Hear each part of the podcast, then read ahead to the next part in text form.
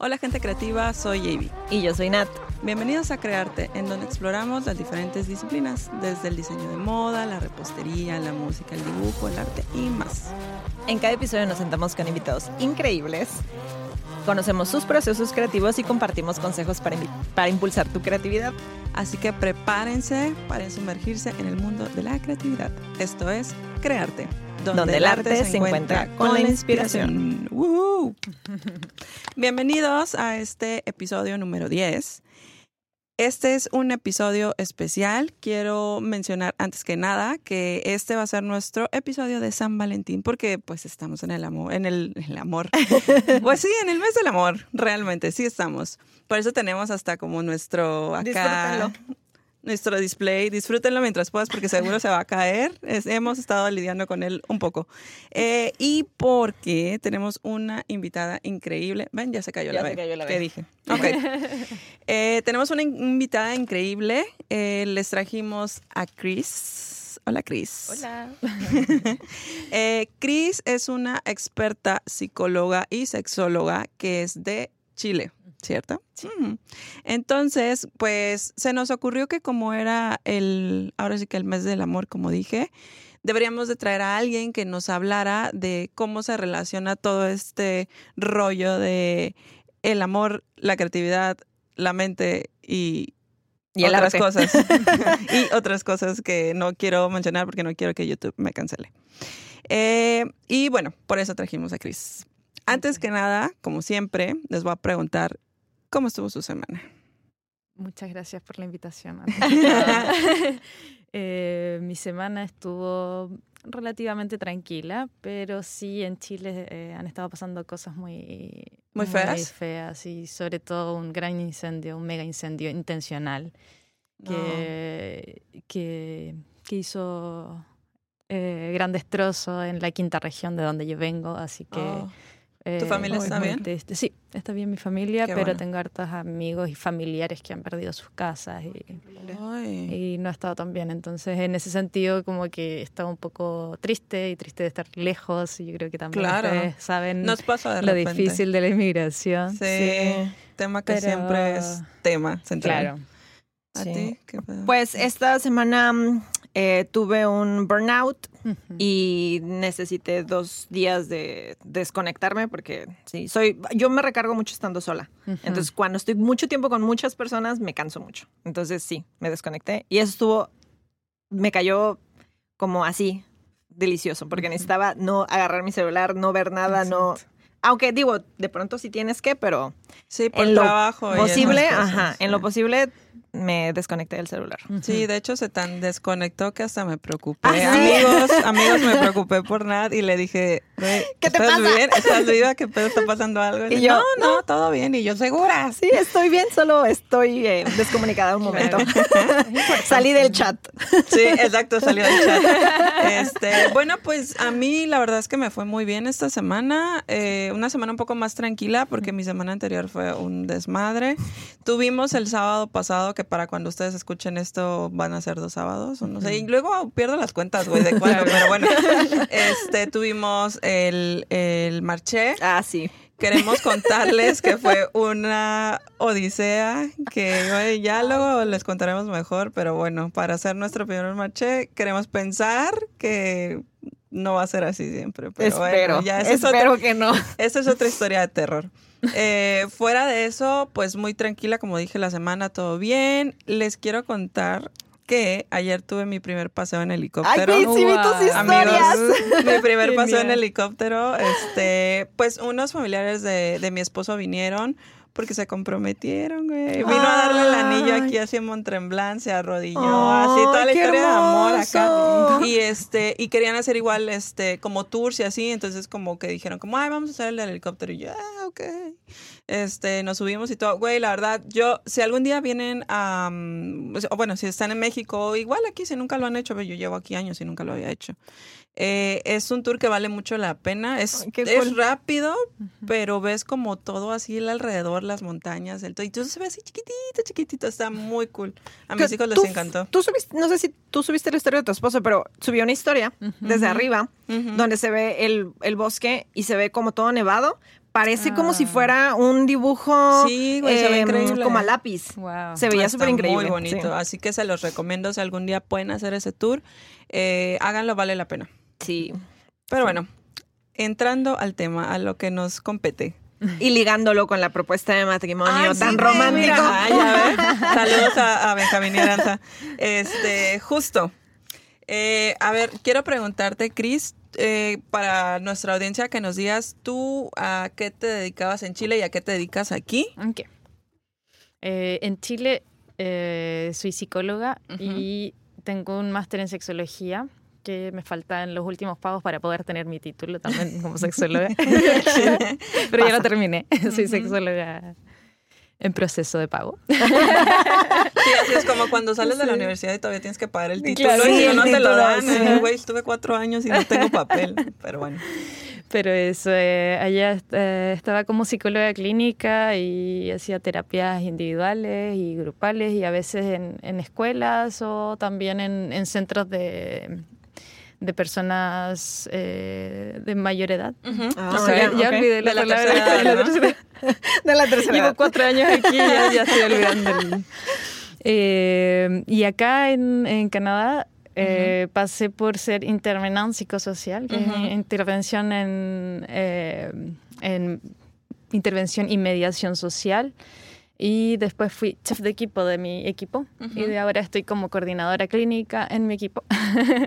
Oye, Así, felicidades.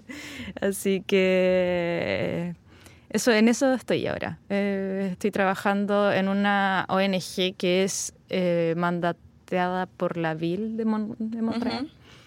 Entonces, eh, hacemos intervención y mediación social eh, cerca de las personas en situación de vulnerabilidad, eh, situación de calle y personas nuevas, nuevos arriban. Ajá, inmigrantes. Y inmigrantes Oye, qué cool que pudiste como seguir tu camino de claro, como más social. Sí, porque es bien difícil. Sí. ¿Y si es algo que te apasiona? O sea, la, la psicología. Eh, eh, la relación de ayuda es como la que me apasiona. Ok, la parte de ayudar, la parte de ayudar al otro y de, de, de, intentar buscar un poco de dignidad hacia las personas, como ayudar en eso. Eh, para mí es súper llenador.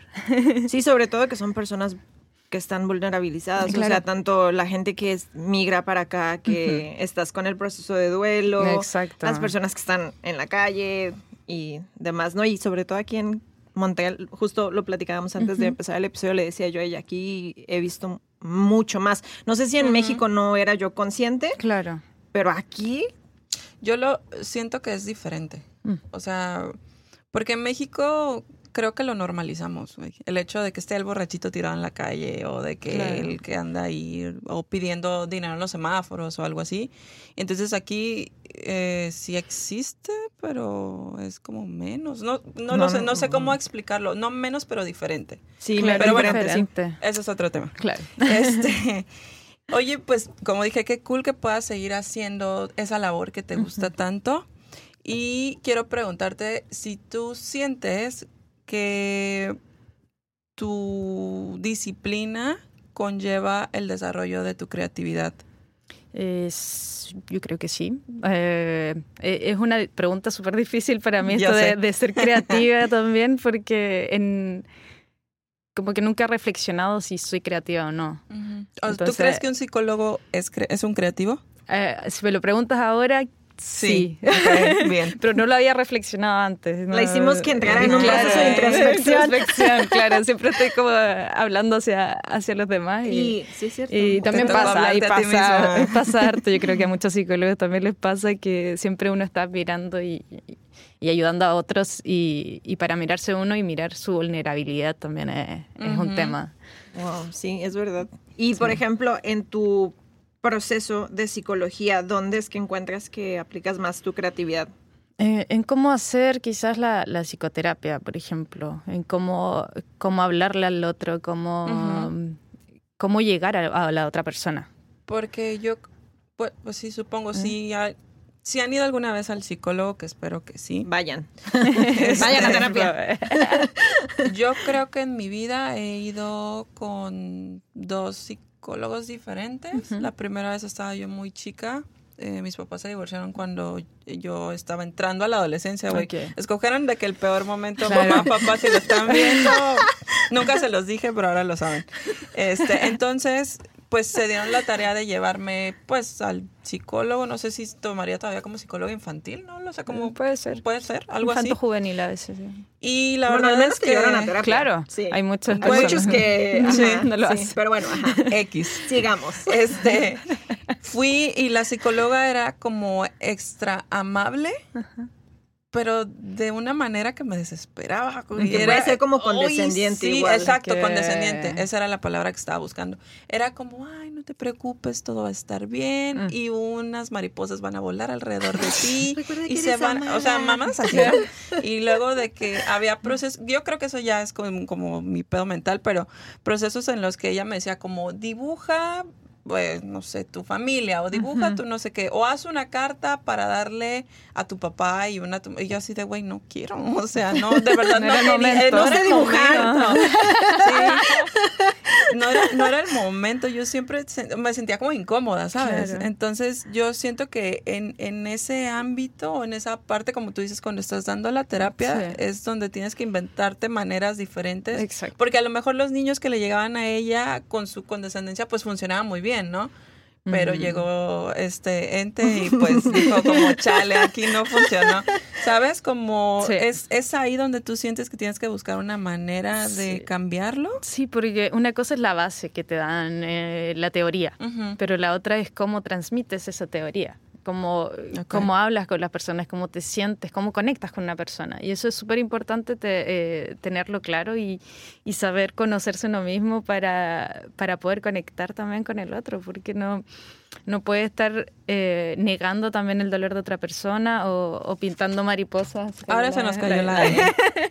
o pintando mariposas a todo el mundo porque al final sí, como no a todos igual, supongo, ¿no? ¿no? y además que también eso es mentirnos mentirnos a nosotros mismos. No sé, yo creo que nadie va a estar eh, o sea, mintiendo para, para hacer sentir como que está en una depresión, por ejemplo, que se está sintiendo mal.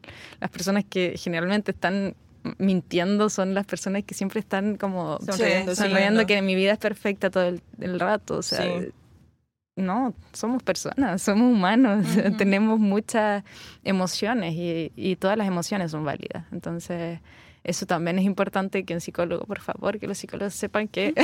sí, la responsabilidad que tienen de... de, transmitir eso. Exactamente, de transmitir, porque no es nada más me siento a escuchar tus problemas, sino es que también tengo que ayudarte a que desenmarañemos esa, esa bola de estambre que tenemos y que después tú aprendas y tengas las herramientas para hacerlo tú solo, porque no todo el tiempo vas a depender de un psicólogo, creo. Exacto, no, no debería. No, debería, sí, exacto. ¿Qué corriente eh, tú llevabas de...? Más, eh, me considero un poco más integrativa, como que me, gusta mucho leer eh, sobre psicología y sexología, entonces eh, voy aprendiendo ciertas técnicas y ciertas formas de, mm, de teorías, pero no las aplico todas al pie de la letra. Eso siento también que es puede ser un proceso creativo. Sí, sí es. Ahora que me lo preguntan, claro. Eh, te estás dando cuenta. Claro. Es tu firma, ¿no? Es tu manera en la que tú tomas, como dices, tomas la base y luego tú decides cómo la vas aplicando. Y, va a depender de la persona y va a depender de la situación también, porque no en todas las situaciones puedes aplicar lo mismo y no a todas las personas tampoco. Entonces, puede que, no sé, alguna persona le las primeras terapias vaya a ser un poco más narrativa, como más de hablar eh, y otra, eh, en otro momento, si viene con otra situación, eh, voy a aplicar más quizás cognitivo-conductual con esa persona.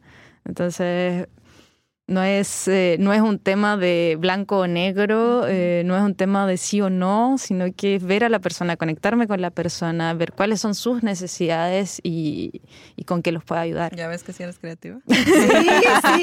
Y es que sí, porque eso, justo eso que dijo, yo me considero integrativa. O sea, el, el integrar todo es como el poder equilibrar todas las diferentes corrientes y al final sí te tienes que sentar tú como persona creativa y investigar de qué va la persona y cómo yo la puedo ayudar. Exacto. Y también de repente nos equivocamos como psicólogos, como profesionales.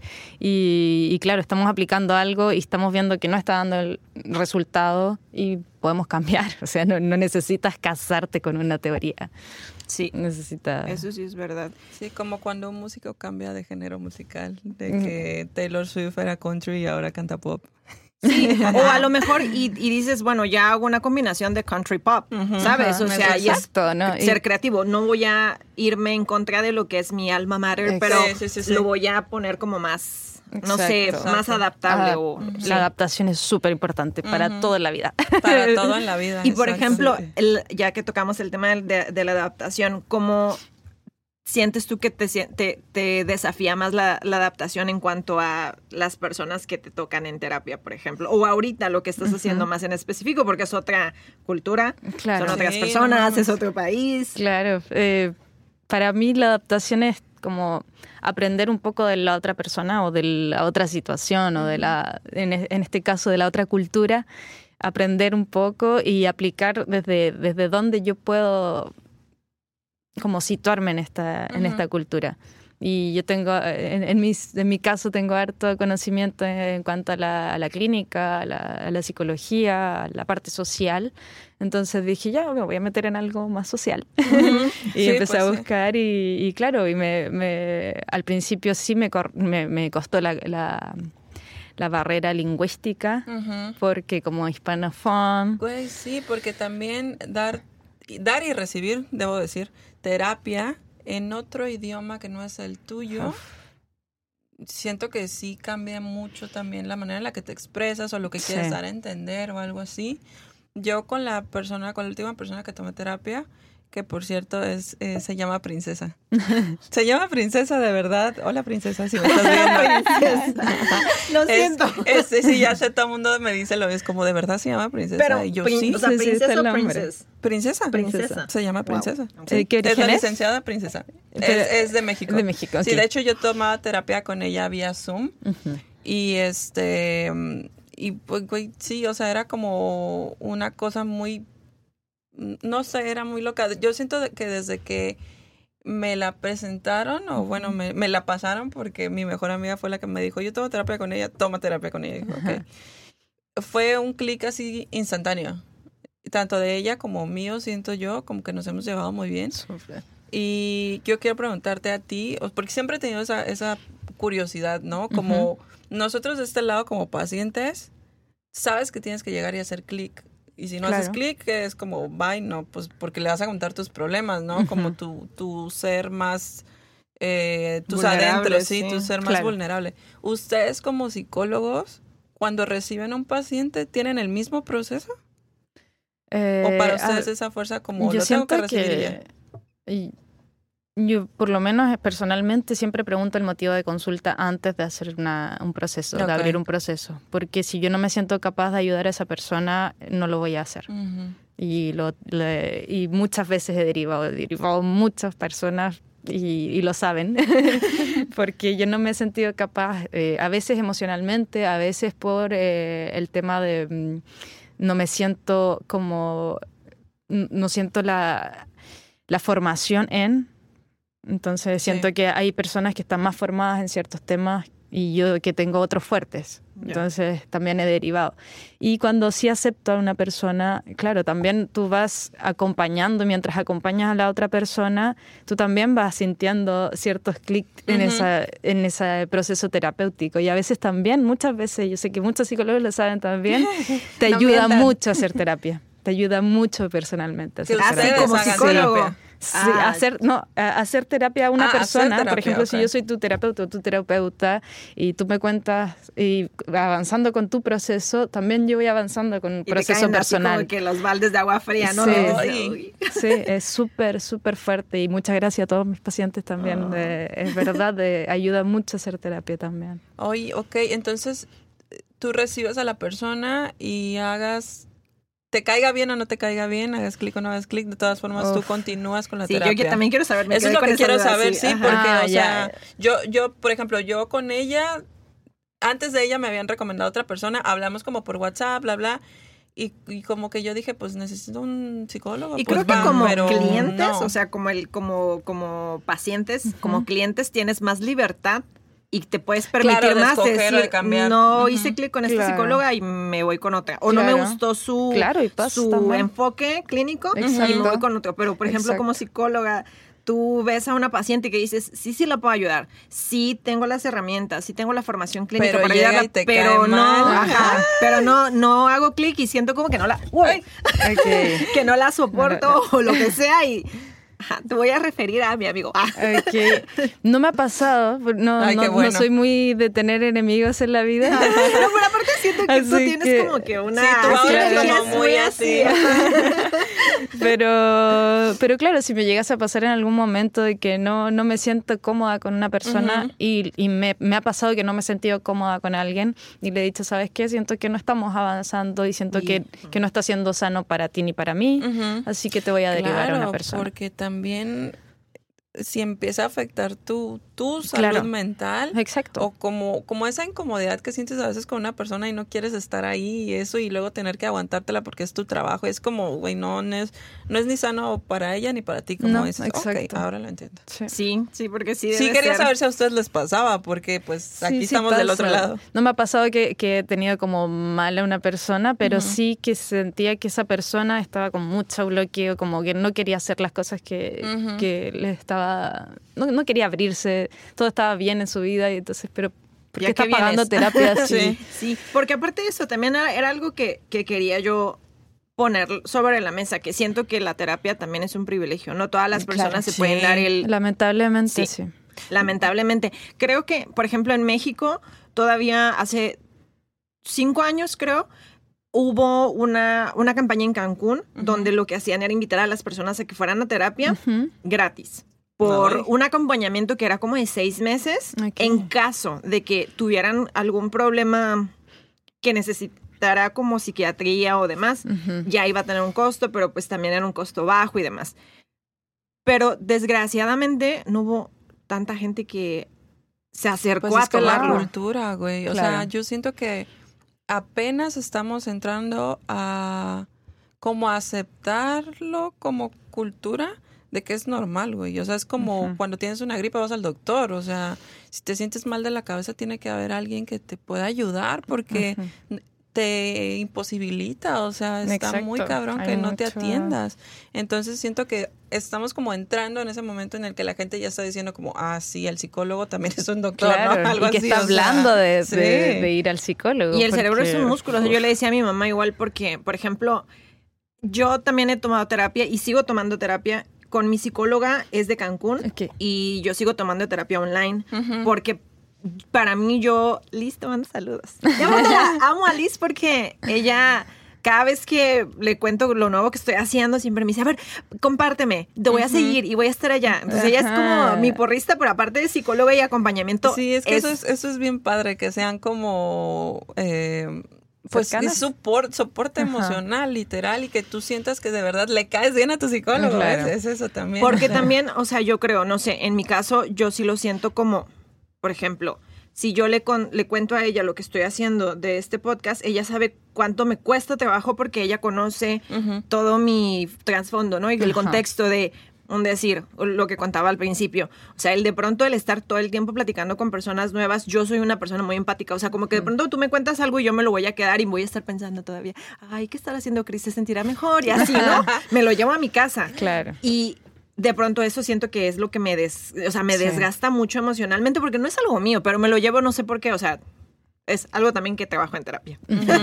y Liz sabe. Entonces, cuando yo le cuento a ella, estoy de que me siento, me dice ella sí, o sea, apaga todo y conéctate otra vez contigo y respira. Y ella sabe cuando estoy haciendo algo que me dice ella, me da mucho gusto lo que estás haciendo, porque yo sé lo mucho que te cuesta. O sea, y eso se siente padre porque es como un tú te das una palmadita en la espalda, pero como que hay alguien más que también te claro, ya sabes, o sea, está, no sé, está bonito. A mí me gusta un montón. O sea, terapia siento que, digo, he tenido el privilegio de poder darme ese, ese, acompañamiento. Exacto. Antes no podía y cuando apenas pude dije, sí, lo tengo que hacer porque hay muchas cosas que tengo que trabajar. Claro, es que es una inversión hoy en día un poco... Es una inversión en ti mismo a largo plazo. También ahí, ahí se puede entrar también al tema del amor. Sí, de hecho ahí, ahí iba, ahí quería preguntarte. Ah, una, a ver, ¿tú has dado terapia en pareja?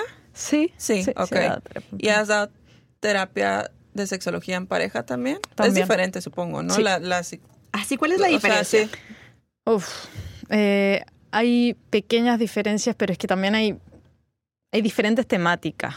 Y, por ejemplo, yo puedo hacer una terapia en pareja, una pareja que me diga que eh, necesita trabajar un tema de la comunicación. Entonces, ahí también va a haber un, un delgado vínculo entre si es una terapia de pareja eh, como psicóloga o si es una terapia de pareja en sexología. Sí, porque eso también es... Porque la comunicación también, también es parte de la sexualidad. Yo quiero preguntarte algo que he visto toda la vida de que en los TV shows y en las películas y en todos lados que dicen como, güey, tenemos que ir a terapia de pareja y todos dicen, no, es una mierda. O de que van y sale peor, ¿no? O una cosa así. O de que así los hombres sobre todo, ¿no? Como que te van a cortar los si vas a, en, este, a terapia de pareja y no sé qué. O sea, cosas así. Yo quiero saber qué tan, que yo creo que es bueno pero qué tan conflictivo es luego, ¿qué te pasa a ti cuando te llegan las parejas y así? Claro, eh, uno puede trabajar distintas formas ah, el trabajo en pareja y si es que la pareja está como viviendo un conflicto muy fuerte, a veces también se puede trabajar separadamente con terapia individual y a veces en pareja. Entonces se trabaja como la mayor parte del conflicto individualmente y después ya llevas a, la pareja junta para poder mm. ir, trabajando otras cosas. Es que, por ejemplo, el, el tema de lo de la terapia en pareja, yo ya tenía una experiencia de terapia en pareja cuando ya había un problema. Claro. Pues. ajá, y normalmente es eso, ¿no? Es lo que decías tú con el ejemplo del doctor. Tienes gripa y entonces vas al doctor. O sea, ya tienes un problema con tu pareja y entonces... No hay mucha prevención en, Exactamente. ¿Debería de ser antes? Debería, ser, antes? Eso, ahí va a ir porque hace una semana estaba escuchando un podcast de que hablaban de del matrimonio y la responsabilidad del matrimonio y todo lo que conlleva, porque el matrimonio, lo que exponían en el podcast era un, el matrimonio no es solo el papel y el compromiso legal que tienes con la otra persona, sino es como que todo es que estás teniendo una responsabilidad afectiva sobre la otra persona y estás decidiendo que, que, vas a ser responsable afectivamente de, esa persona del resto, lo que queda de tu vida, ¿no? Entonces la chica decía, yo antes de casarme, el primer compromiso que hice con mi pareja es ir a terapia. Estábamos bien, pero yo dije, me voy a casar contigo. Yo sé que me quiero casar contigo porque te amo, porque you name it. Pero si me voy a quedar contigo, hay cosas que son temas sensibles o incómodos que no normalmente no tocamos, como el para mí, una de las cosas que yo siento que nunca tocamos es el tema del dinero. Y en terapia en pareja, cuando tuve mi experiencia, era un tema que nos costó muchísimo abordar porque era muy incómodo por la forma en la que yo fui educada, la forma en la que él era educado y demás, ¿no? En terapia en pareja te toca eso. Entonces, de pronto vas en terapia en pareja, pero desmantelas la pareja y entonces platica Natalie, platica la otra persona y después, ¿no? Es... Claro. Ay, no sé. Claro, muchas veces estás, estás, intentando dar la palabra también y ves que se empiezan a pelear ahí mismo, entonces... también hay decir eso. Sí, pero también uno ahí puede mediar. Sí, como árbitro, ¿no? Claro, pues sí, es, pues no es que sea tu papel, pero pues sí, tienes que cumplir eso, supongo, porque yo no me imagino yendo a pareja con mi esposo, o sea, hablando de las cosas que no hablo con él ahí enfrente, como, o sea, no sé, siento que, el muy cagado, güey, pero la hace como dos semanas, no sé por qué salió el tema así, yo se lo dije de chiste, la neta, se lo dije de chiste. Deberíamos de ir a terapia de pareja, no sé qué, bla, bla, porque él ha pasado como por momentos bien difíciles últimamente y lo he visto como muy estresado, ¿no? Pero yo no se lo dije por eso, o sea, yo se lo dije por, así que por chingarlo, ¿no? Así, ay, deberíamos ir a terapia de pareja, ¿no? Está chingando, ¿no? Así como que eso se queda. Terapia de pareja. No, voy a ir con un extraño a contarle mis problemas. Pues exactamente eso fue lo que me dijo, güey. Es que es así, o sea, ese es la, ese es uno de los tabús o mitos que tenemos con respecto al psicólogo. Eso. ¿Por qué voy a ir con un extraño a contarle mis problemas, problemas más íntimos? desnudarme enfrente de una persona que no me conoce y aparte lo voy a pagar. Claro. Hay un tema también de la, vulnerabilidad, el mostrarnos vulnerables hacia un otro. Eh, es súper fuerte porque siempre se nos ha dicho como sociedad de, esconder las emociones, porque el, mostrar nuestras emociones, el mostrarnos vulnerables, claro. Sí un tema del machismo. Ahora cayó el corazón. El mostrarnos vulnerables. si nos estás escuchando por Spotify o Amazon y así, todo el, la decoración, el set se está cayendo. Si estás en YouTube, disfruta el show. Hasta nuestro productor Vito se está riendo así con cara de, ay, ¿para qué lo pusieron? Pero, pero, pero sí, siguiendo el tema, sí, es, verdad, o sea, no, creo que los latinos en general tenemos esa preconcepción de la, de la psicología como como algo que no es necesario. Y sabes qué, no, no, ahora que conozco esta cultura, no, no encuentro que sea solo los latinos. ¿En serio? Sí, igual hay, hay, mucho tabú con, eh, con, ir al psicólogo o con, con, con, mostrarse vulnerables, porque claro, uno muestra esa coraza dura de, de no, porque voy a contar mi, mi, vida personal, porque voy a contar mis problemas, que me van a ver débil. Pero no es débil, o sea... Ah, le voy a, le voy a preguntar a Vito, nuestro productor. Vito de aquí es que Vito, do you go to, to like to the psychologist or like to take therapy or something like that? Never? No? Wow. Okay. okay. Vito dijo que no. Oh, she's psychologist. She's a psychologist. So we're French. Yeah. bueno, Vito dijo que no, entonces entonces, sí, eso, eso aprueba tu teoría de... Sí. C'est ça, je peux te donner la, la thérapie en français.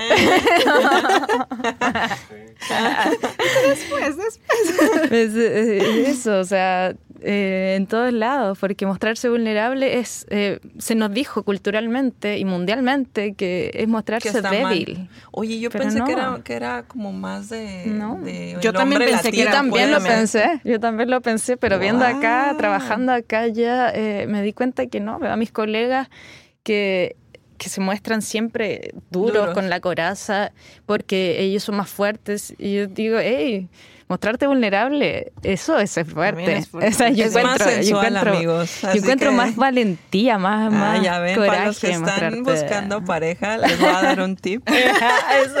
es más este sexy, es más llamativo al menos yo siento, ¿no? Para mí, ver a un hombre que es capaz de demostrarte sus sentimientos y de decirte, güey, me siento mal hoy, güey, este, me fue muy mal en el trabajo porque esto y esto y esto, y me hizo sentir mal y lloré por X o siento que es más, o sea, no tiene nada de, malo mostrarse eso y siento que son como más sinceros cuando hacen eso. Entonces me hace como confiar más. Exacto. Entonces, y, por ahí valoras más el hecho del ejercicio de vulnerabilizarte. O sea, yo igual, a mí me ha pasado pues, con, con Edson cuando recién nos mudamos, hubo un momento en el que yo le decía, Liski, yo no sé si quiero vivir contigo, llevamos bien poquito saliendo. Y él me, y él, entonces sí, pero él estudió psicología, entonces también como que tiende a, bueno, no tiende, ya lo ha trabajado el, el, hablar, ¿no? No es una persona muy vulnerable, pero sabe que puede hacerlo y no tiene tanto problema o tanto, tabú, tanto pudor al, vulnerabilizarte. Y cuando nos sentamos y platicamos y él me decía, y empezó a decirme, yo decía, bueno, está bien, ya me convenciste. Sí me voy a mudar contigo. ¿Ya ven? Entonces, pues eso está muy cool. Y como pareja, entonces, ¿qué, ¿cuál es el problema que tú has visto que tienen más? Yo me imagino que todas las parejas tenemos problemas diferentes, ¿no? Mil cosas pero debe de haber alguno que, que tú sientas que como que te llega más ándale, como ¿Cuál es el problema que tú ves más en las parejas? Que he visto más ha sido la comunicación. Comunicación. Que no saben comunicarse. Uf, es fuerte, fuerte, porque muchas veces, claro, las personas no se conocen ellos mismos eh, y también vienen con ese pasado de reprimir las emociones. Entonces, al reprimir tus emociones no vas a poder conectar también con el otro porque estás reprimiendo, te estás diciendo ya no voy a hacer, no voy a decirle tanto te amo porque me va a ver débil o porque voy a estar perdiendo. sí. Pero no hay una, una, cosa de perder o ganar en el amor. O sea, si tú entregas es porque a ti te nace, porque eres tú, porque eres tú la persona que quieres dar. Y si alguien no te da lo mismo, lo mismo que tú estás dando, no, si no recibes lo pues mismo, lamentablemente no. No es ahí, amigos. Claro, no. Pero qué bonito eso que dijiste, que no hay, o sea, no hay nada que perder ni ganar en el amor, o sea, porque pues si estás amando o te estás conectando con la otra persona, bueno, a mí no, no pierdes nada, o sea, porque al final son las experiencias, ¿no? Y te queda de que tuviste ese pedacito de tu vida conectando con esa persona y a lo mejor, como dices tú, no es ahí, pero pues igual te quedaste, ¿no? Con esa... Personalmente, en ese sentido, personalmente yo siento que siempre es como el, el ganar, ganar. Pero yo digo, no es, no, no estamos, no es algo que ganar o perder en el sentido que si tú, si tú te demuestras y llamas a una persona, no, no, es una competencia, porque eso es lo otro que veo en las parejas, que siempre están como compitiendo entre y el poder. Exacto. Entonces, si, si tú eres menos débil, no tienes, eh, tienes más poder. En cambio, si tú eh, generalmente es la figura femenina la, dentro de, la, de, la, pareja la que es como más que entrega, según la experiencia de, hacer terapia, no soy para nada sexista en este sentido. Eh, generalmente la, han sido como las personas que más demuestran amor y, y las como los hombres sienten como más el poder o más el control al no decir nada y al cortar como como esto. cuando te dices, es que yo te amo. Sí, gracias. Sí, claro. o sea, güey. Claro. Qué horrible para Agradezco que no me ha pasado, pero a la bestia, se debe sentir muy feo. Pero creo que eso que dices tú, lo de la comunicación, a mí, desde que empecé a tomar terapia, lo primero, no me acuerdo quién le contaba. Estaba hablando con una amiga y le decía, em, yo llegué a terapia mi primer acercamiento fue porque alguien me dijo, una de mis amigas cercanas me dijo, em, eres muy honesta, brutalmente honesta, al punto en el que pareciera como que si tuvieras una lengua bífida. Ah. Güey, me dolió muchísimo, sí. pero me dolió muchísimo. Y yo decía, creo que entonces no, no estoy comunicándome correctamente. Porque si entonces tú crees que yo soy honesta, pero te estoy lastimando a través de mi honestidad, no estoy utilizando las palabras correctas. Eso me ha pasado, fíjate. Ricardo también me ha dicho como, güey, dices las cosas y no me gritas, pero lo que me dices es como si me estuvieras gritando. O sea, tienes que cambiar. No tienes que levantar la voz para que. No, jamás, no, yo no grito, güey, nunca, nunca grito cuando estoy discutiendo, ¿no? Pero sí soy muy de de decirle las cosas como muy directas a veces. Y con el con la psicóloga he aprendido como a trabajar eso porque para mí es simplemente como, güey, pues la neta ahorita es mal. ¿no? Estoy diciendo la verdad. madre, ¿no? Claro. Pero pues puede que él se esté sintiendo tan mal ese día que mi comentario haga que todavía se sienta peor, ¿no? Entonces yo no me pongo a pensar en eso. Ahorita lo he trabajado un poco más. Porque a mí, me, a mí lo que me dolió fue que era una persona que yo quería mucho y yo decía, si te estoy lastimando y te quiero tanto, pues entonces tengo que ver tomar responsabilidad de lo que estoy haciendo y corregirlo. Me costó muchísimo trabajo porque entonces vas a terapia y la psicóloga te dice, bueno, ya platicamos de tu comunicación asertiva, pero vamos a platicar de dónde viene ese problema de comunicación que no estás contando. Vamos a remontarnos a tu niñez. Y dices, ¿qué? No, no, no mames, no. Eso, eso yo le tengo pavor a eso, ¿eh? de verdad, sí. Igual es importante trabajar en tu historia de vida. Pero creo que me va a costar todavía unos años de terapia. Este, pero bueno, volviendo a lo de la pareja también, en la parte de la sexualidad, eh, ¿qué sientes que es también lo más lo más común que llegan a trabajar. También la hay comunicación. también hay un tema que la comunicación repercute en, la comunicación sexual. Porque no le dices que te gusta o que no te gusta o cómo te gusta. eso es súper importante comunicarse en, ese sentido. Como de, conocerte para saber qué te gusta y qué no te gusta y comunicarle al otro. Porque a veces también hay muchas personas que hacen cosas que no, no se sienten bien, pero para satisfacer al otro y quizás el otro tampoco se está sintiendo tan bien con eso. porque te ve toda tensa, te ve toda y estás incómoda, entonces no fluye algo también. Te incomoda si él se incomoda en un momento incómodo. Entonces, tanto en la comunicación como oral, a la comunicación más sexual o más de corporal, también es, es, un tema la comunicación. que me dijo eso, me quedé así.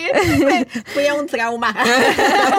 Fue un trauma atrás. Pero sí es verdad, es que sí, porque no, o sea, tú la estás pasando mal. Y según tú estás haciendo algo para que el otro la pase bien, al pero otro, claro. la otra persona tampoco la está se la está pasando bien, güey. sí es cierto, es que sí es bien fuerte. Oigan, amigos, la verdad es que cuando empezamos a hablar con Chris, cuando empezamos a platicar sobre cómo iba a ser el episodio Nadie y yo, queríamos enfocarnos mucho en, la parte de la sexología con la psicología como una cosa mezclada, pero no sabemos cómo vaya a reaccionar YouTube y demás. Entonces también por eso es que no hemos abordado tanto este tema con Chris. Si no estamos tratando de ser explícitas, sí, sino más pues sí, más a la pues a la psicología y a, las relaciones humanas, porque el amor no es nada más este de relaciones amorosas, también es el amor que te tienes a ti mismo y que tanto te amas como para cuidar tu cabeza. Eso es muy importante. Porque hablando, de, remontándonos otra vez a la comunicación, entonces, ¿cómo te hablas? Porque oh, como te hablas, dice mucho de cómo hablas a los demás exacto, también. Exacto, el, el, lenguaje que utilizas hacia ti mismo cuando o esta voz interna que tienes. Generalmente la, la voz interna que tenemos la, la, crean la creamos cuando estamos más pequeños. Entonces la crean nuestros padres, principalmente nuestros cuidadores. Pero cuando crecemos eh, empezamos a darnos cuenta a veces qué tipo de comunicación tengo conmigo mismo.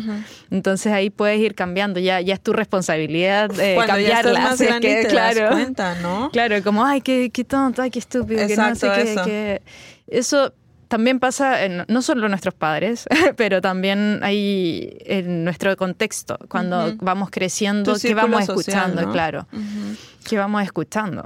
Pues eh, yo creo que sí es bien importante el cómo te hablas a ti mismo. Yo eso también se lo digo mucho a mi esposo porque él tiende mucho a, a uy, no tengo dinero. Uy, no sé qué, uy, ay, qué tonto soy. Y yo así, güey, no te hables así, o sea, no, no dejarías que otra persona te hablara así, ¿verdad? No, pues no, entonces, ¿por qué lo haces tú? O sea, aparte también ya en la onda cósmica aquí atrayendo vibras malas y todo ese rollo, o sea, no sé. Y yo recuerdo yo siempre he sido una persona como muy segura de lo que quiero hacer. O sea, si yo me decido como es, quiero hacer un podcast, mañana ya lo hago. O sea, soy muy buena para tomar decisiones. Y yo siento que eso viene mucho de como lo que mi papá me metía a mí en la cabeza, porque él siempre me dijo como no porque seas una mujer no puedes hacer lo que tú quieras, porque yo, yo soy hija única, no tengo hermanos, nada, ¿no? Entonces mi papá siempre me educó mucho como para que no, no tuviera que depender de un hombre, de no tuviera que depender de nadie. Y siempre me decía como, no, porque si lo quieres hacer, pues ve, hay un campamento, pues ve, o sea, cosas, quiero hacer esto, pues hazlo, o sea, nada te va a detener, nadie tiene por qué detenerte, tú eres fuerte, tú eres valiente, y me lo repetía, y me lo repetía, y me lo repetía. Entonces fue uno de los mensajes que a mí se me quedó muy grabado y ahora que yo tengo hijos, estoy tratando, ellos pues son varones, ¿no? Pero estoy tratando de hacer lo mismo. Claro. Y lo que he implementado es que a veces, la mayoría de los días, cuando tenemos tiempo, los pongo así, ¿no? En el espejo o, o hablándonos y los estoy peinando, lo que sea, y le dije, a ver, ¿qué, qué acuérdate, tú eres valiente, sí, valiente. Tú eres, ¿qué? Inteligente, eres inteligente tú eres amado, todo así, y repítemelo, tú eres amado, sí, yo te quiero, soy inteligente, bla, bla, bla, y I love you, have a good day, that's it, y se van. Esa Trato de interna que le estás creando a ellos también. Porque también he tenido muchos traumas de vida, entonces no quiero que ellos pasen por eso. Claro. Entonces siento que si algo yo he aprendido y si algo me ha dejado mi familia, mi papá, lo que quieras, y mi psicóloga, principalmente, es que como te hablas, es como mueves a tu cerebro y cómo haces, cómo, cómo puedes demostrar que si te quieres a ti mismo, es lo principal en la vida. Quererse a uno mismo y después quieres a los demás. Claro, y a veces también pasa, eh, también he escuchado harto esto de, de, si no te quieres, no puedes, no te amas a ti, no puedes amar, pero igual hay que tener cuidado con eso eh, porque uno puede no quererse también porque no sabe cómo quererse y puede encontrar a otro con lo que con el que puedas o con la persona que puedas eh, ir descubriéndote y ir avanzando en eso de quererte, de amarte. Entonces puedes aprender. También lo puedes aprender. Entonces. Y me, me, encanta que menciones eso porque otra de las cosas que quería mencionar era los tipos de lenguajes del amor. Entonces, se supone, la teoría dice que hay cinco lenguajes del amor, ¿no? O sea, debe haber más, pero donde son los actos de servicio, o sea, cómo te gusta que te amen y cómo te gusta amar. Eh, los actos de servicio, eh, tiempo de calidad, regalos, eh, palabras de afirmación, tiempo de calidad. Entonces, también a veces, ¿qué te gusta a ti para ti? Y qué te gusta de ti para los demás y qué te gusta de los demás para ti, porque a veces uno no, no, no tienes las herramientas para identificar exactamente cómo eres feliz o cómo tú estás cómoda, ¿no? Y una vez, si no hay como que ese e, esa línea de balance, no sabes qué no te gusta o qué sí te gusta, ¿sabes? O sea, no, hay forma de cómo... Y sobre todo de que si vienes de un contexto violento, de un, contexto ausente por tus papás o qué sé yo, es muy fácil que caigas en relaciones o amistades o mm, hasta en el trabajo. Claro. Relaciones tóxicas. Sí, relaciones claro, tóxicas. Ahí, ahí, caemos en otro tipo de vulnerabilidad, por ejemplo, que, que creces con una vulnerabilidad emocional eh, donde aceptas lo que sea una pequeña muestra de cariño. Entonces, muchas veces, claro, hay estos estas mentes medias perversas que, que intentan ver la vulnerabilidad en todo e intentan decir, ah, mira, esta niña se ve que, que es una niña o un niño que... Claro, que lo puedo manipular. Entonces voy y les voy a dar pequeñas muestras de cariño, pero después cuando ya, ya caiga en mi... Como en mi eh, y ahí empieza. Amigos, si quieren una parte 2 de relaciones tóxicas, nos dicen. Sí, ya hablamos, porque creo que hay mucha tela de dónde cortar de allí.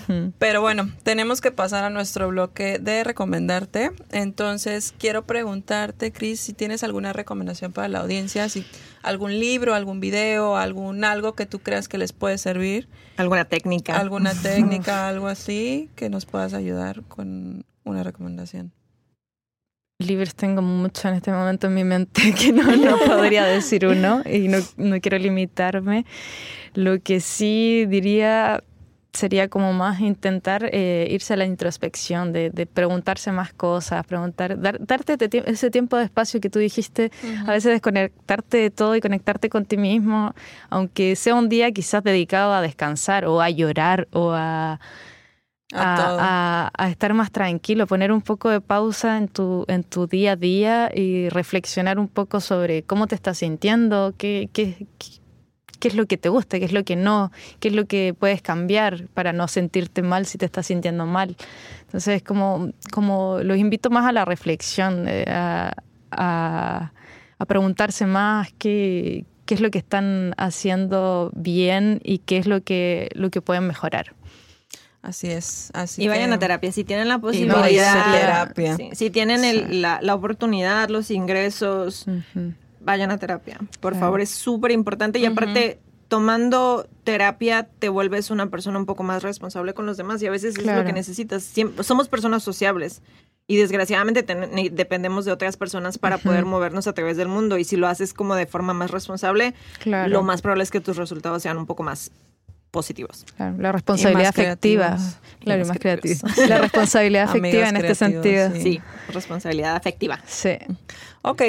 Eh, ¿Dónde podemos encontrarte, Cris? O si alguien quiere contactarte para una terapia, ¿se puede? ¿Terapia de pareja o algo así? ¿Dónde podemos encontrarte? Eh, en estos momentos eh, lo que hago ha sido terapias en online, porque yo aquí, como te digo, soy coordinadora clínica, entonces... lo, lo, mi contacto es solo mi Instagram. Ok, Instagram. ok, pueden encontrar a Chris en Instagram. ¿Cómo? P, eh, Psicocris, que es P-S-I-C-O-K-R-I-S-S. De todas formas, les vamos a dejar el contacto de Chris para los que quieran contactarse con ella. Nosotros y ella estamos aquí en Montreal. Pero de todas formas, si hay alguien que esté, no sé, en México, en Chile o algo, te pueden contactar para una terapia en línea. Sí, sí. Ya está, ahí está, amigos. Entonces, pues muchas gracias, Cris. Muchas gracias por haber venido. gracias. Gracias, por, ser parte de nuestro episodio especial de San Valentín. este, y bueno, y escríbanos si quieren una segunda parte o si quieren que hablemos más de relaciones, o sea, la, responsabilidad afectiva y, amor propio y demás para profundizar más en eso. Y la creatividad en pareja también. También. Oh, la corporalidad. Exacto. Entonces, bueno, ya saben que a nosotras nos pueden encontrar en todas las redes sociales como crearte.podcast y en Instagram, Facebook, TikTok. Como cree-arte podcast en las plataformas de audio. Amazon, Spotify. Ah, Spotify me dijiste que ahora ya tiene videos. Ay, sí. Este, no, me pregunten cómo le hice, pero le metí los videos a Spotify. Entonces también pueden ver los videos ahí en Spotify. Y bueno, amigos, eso es todo. Muchas gracias de nuevo a Musitechnique que nos está permitiendo grabar aquí. Muchas gracias a Vito, que es la onda. Muchas gracias a Gustavo.